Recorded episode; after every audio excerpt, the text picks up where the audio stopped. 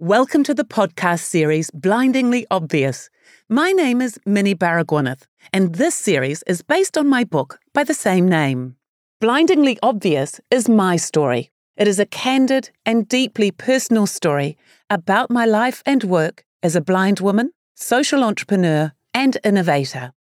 I wrote it in order to share my experience of blindness with others and in the hope that it might raise awareness and invite others to actively create a more accessible future, one that is full of possibility.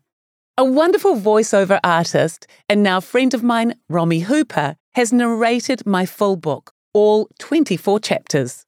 I do so hope you enjoy listening. It is an absolute pleasure to be able to share it with you. 2. Loss of Innocence. My golden fairy tale childhood started to change forever when I was nine years old. On the 9th of November 1979, my mother, three brothers, and I flew from Auckland to Los Angeles, marking the start of an extraordinary and life changing four month overseas adventure. We had been pulled out of school a few weeks before the end of the year and had said goodbye to our friends and our father, who stayed behind in our big old house, now free of noisy children to complete specialist vet exams. The dog, three cats, rabbits, and pet mice were all left in his care.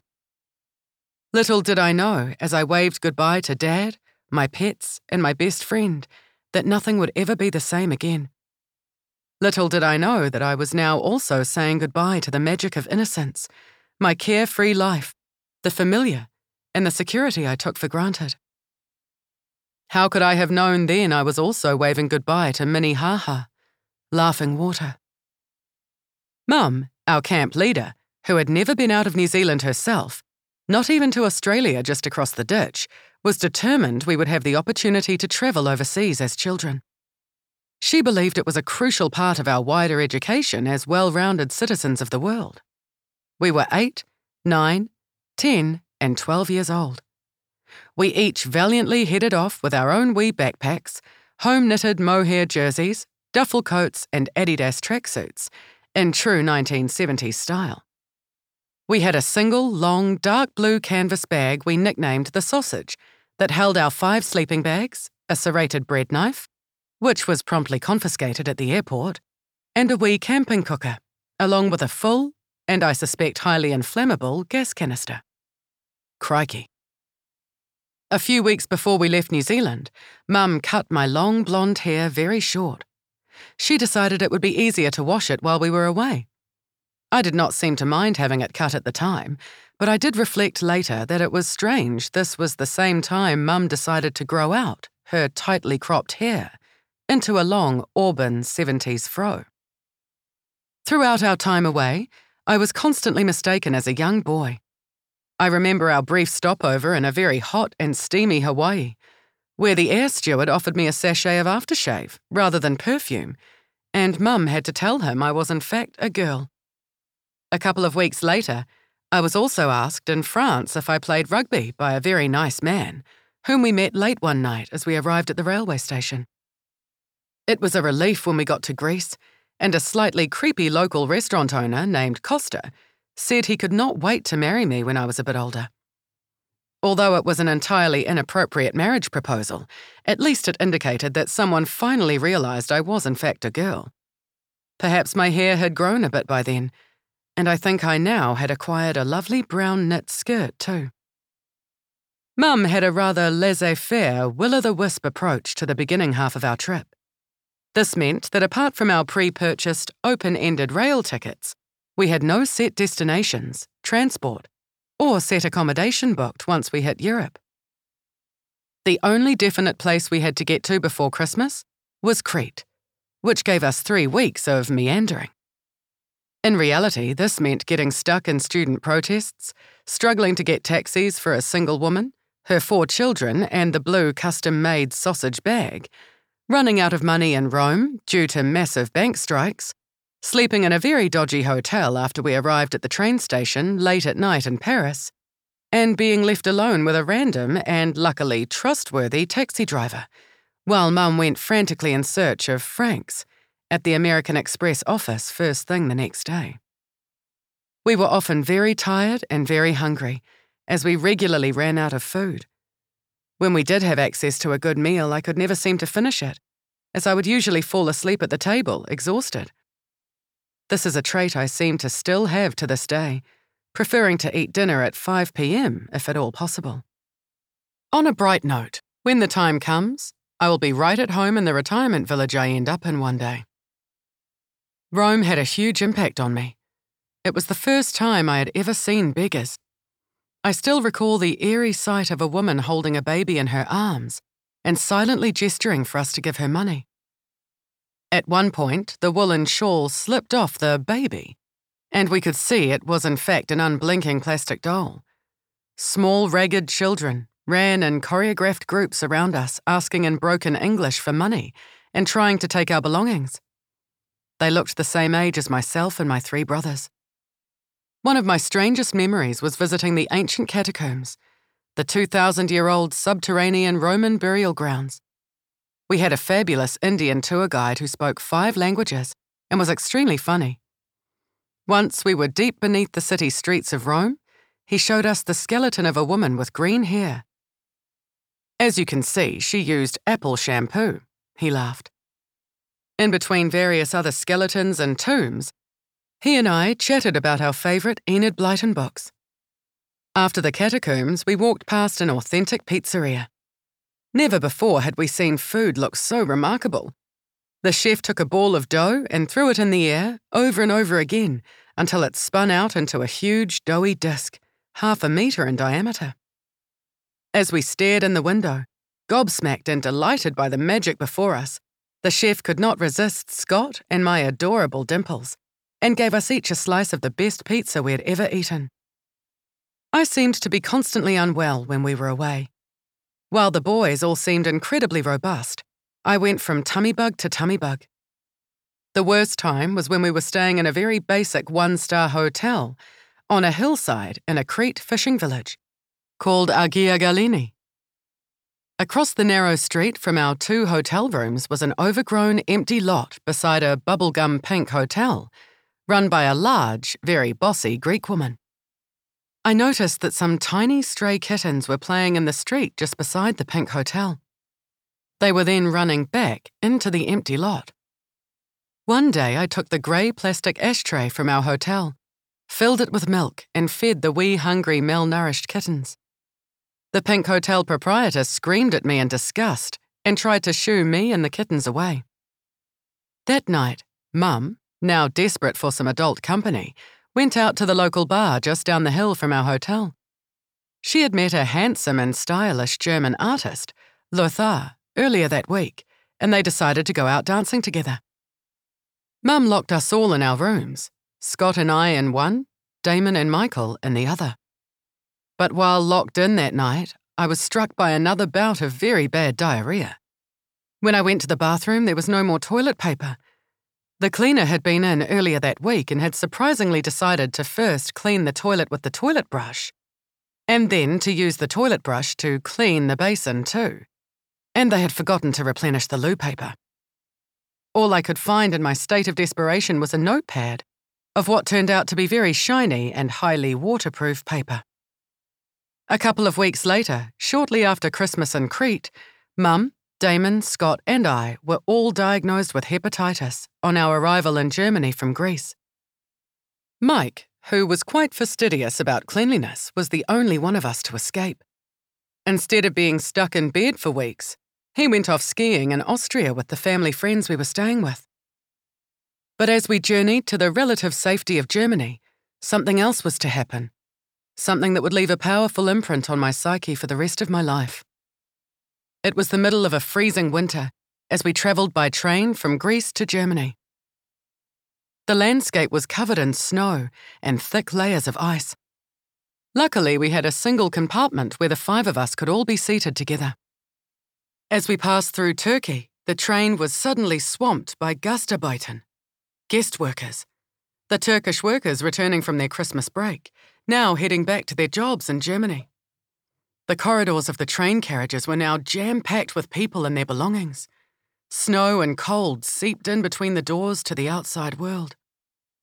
All we had to eat during this 48 hour journey was a single jar of peanut butter, a few sesame bread rings, and a wee bag of mandarins. We were famished. We all fantasized about what we would devour when we got back home. The ultimate meal, we all decided, would be hot Vogel's toast, smothered in melted butter and topped with crunchy peanut butter. One night, I awoke to a flash of bright light and some strange, muffled sounds. I could hear Mum sounding distressed and angry. A man had come into our compartment and was physically forcing himself onto her as she slept. Groggy with sleep and caught unawares, Mum was now desperately trying to push him off her and out the door to our compartment, all the while trying not to wake her four sleeping children. I lay there frozen with fear, unable to move, unable to help my mother. I felt so small and powerless I could barely breathe, terrified the man would hear my rustling sleeping bag and try to grab me too. Eventually, after much struggling, one of the drunk man's friends came and dragged him out. I do not think Mum knew I was awake, that I had witnessed what I now know was a sexual attack. I lay there quietly for the rest of the night, wide awake, vigilant, ears stretched to capacity as I listened out carefully for any unusual sounds in the dark. I now knew we were not safe. On arrival into the train station in Munich, the phone number Mum had for our friends did not work. She could not get hold of them. It was now after midnight. Much of the train station was closed. There was nowhere to go. Mum pulled our sleeping bags out from the blue sausage, and we all bunked down on the hard, cold floor of the train station. It was 20 degrees below zero. Somehow I did sleep a wee bit. I think the total exhaustion of the night before, the lack of food, and the growing feeling of anxiety and fear inside me had left me deeply tired. The next morning, a very kind man helped Mum to find our friend's phone number. Once we were safely at our friend's home, Mum and I both became very, very ill.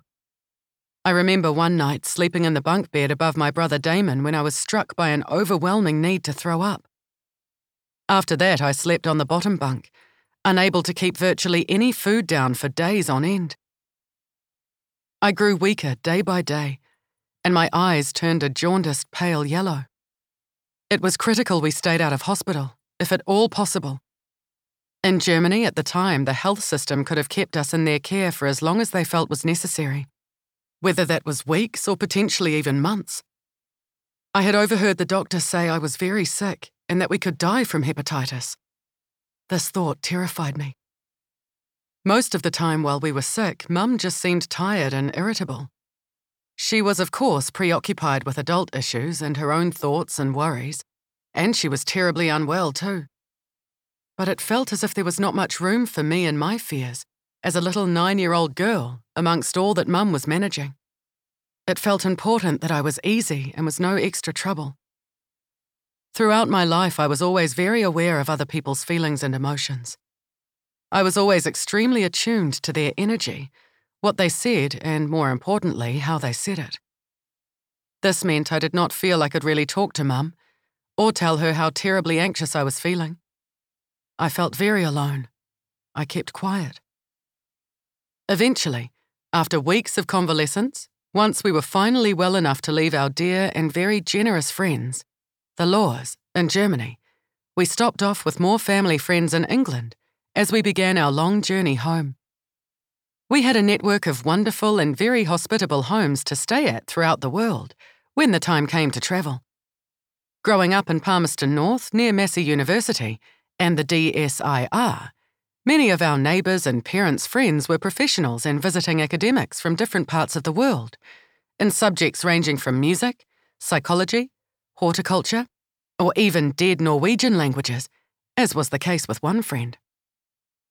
When we reached our friend's place, the Gaunts, in their 500 year old stone house, I remember being both exhilarated and terrified when we were told that there was a resident ghost in one of the rooms. A Jacobean priest had been killed during the time of Henry VIII and the dissolution of the Catholic Church throughout Britain in the 1500s. We were told with ghoulish delight that his spirit would wander around the rooms at night. We returned to New Zealand in late February 1980, tired, still unwell, and forever changed.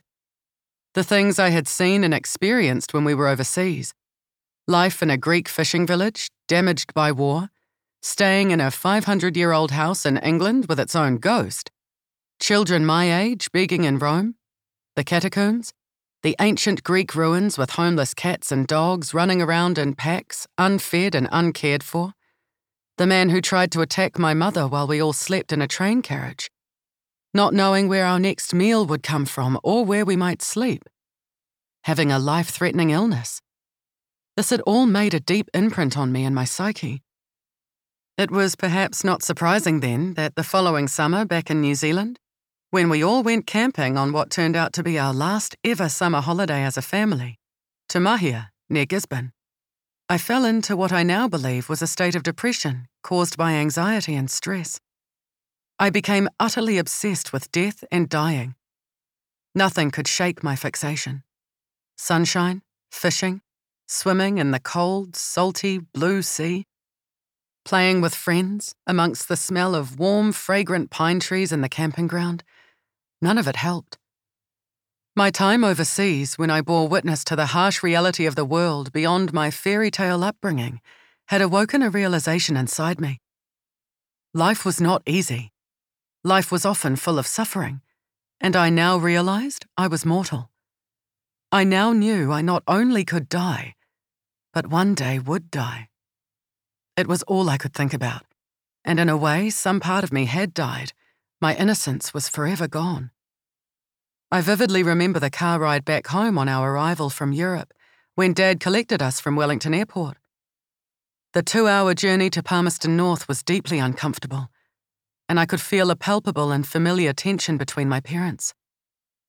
They did not really seem that pleased to see one another after nearly five months apart.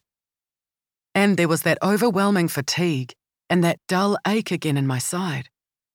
It would take a year before I would fully recover from the hepatitis. I kept quiet. I did not want to be a bother. It was now clear to me that other issues were emerging, more important issues, adult issues, political issues, issues of social justice and fairness. I do so hope you enjoyed listening to my book and podcast series, Blindingly Obvious. It has been an absolute privilege to be able to share this with you. Listen out for the next chapter coming soon. If you would like to purchase the entire book in audio or an array of other accessible formats, including New Zealand Sign Language, or to learn more about my work, visit my website, minnieb.co.nz. Thank you for taking the time to listen and to be with me. See you next time. With love, Minnie B.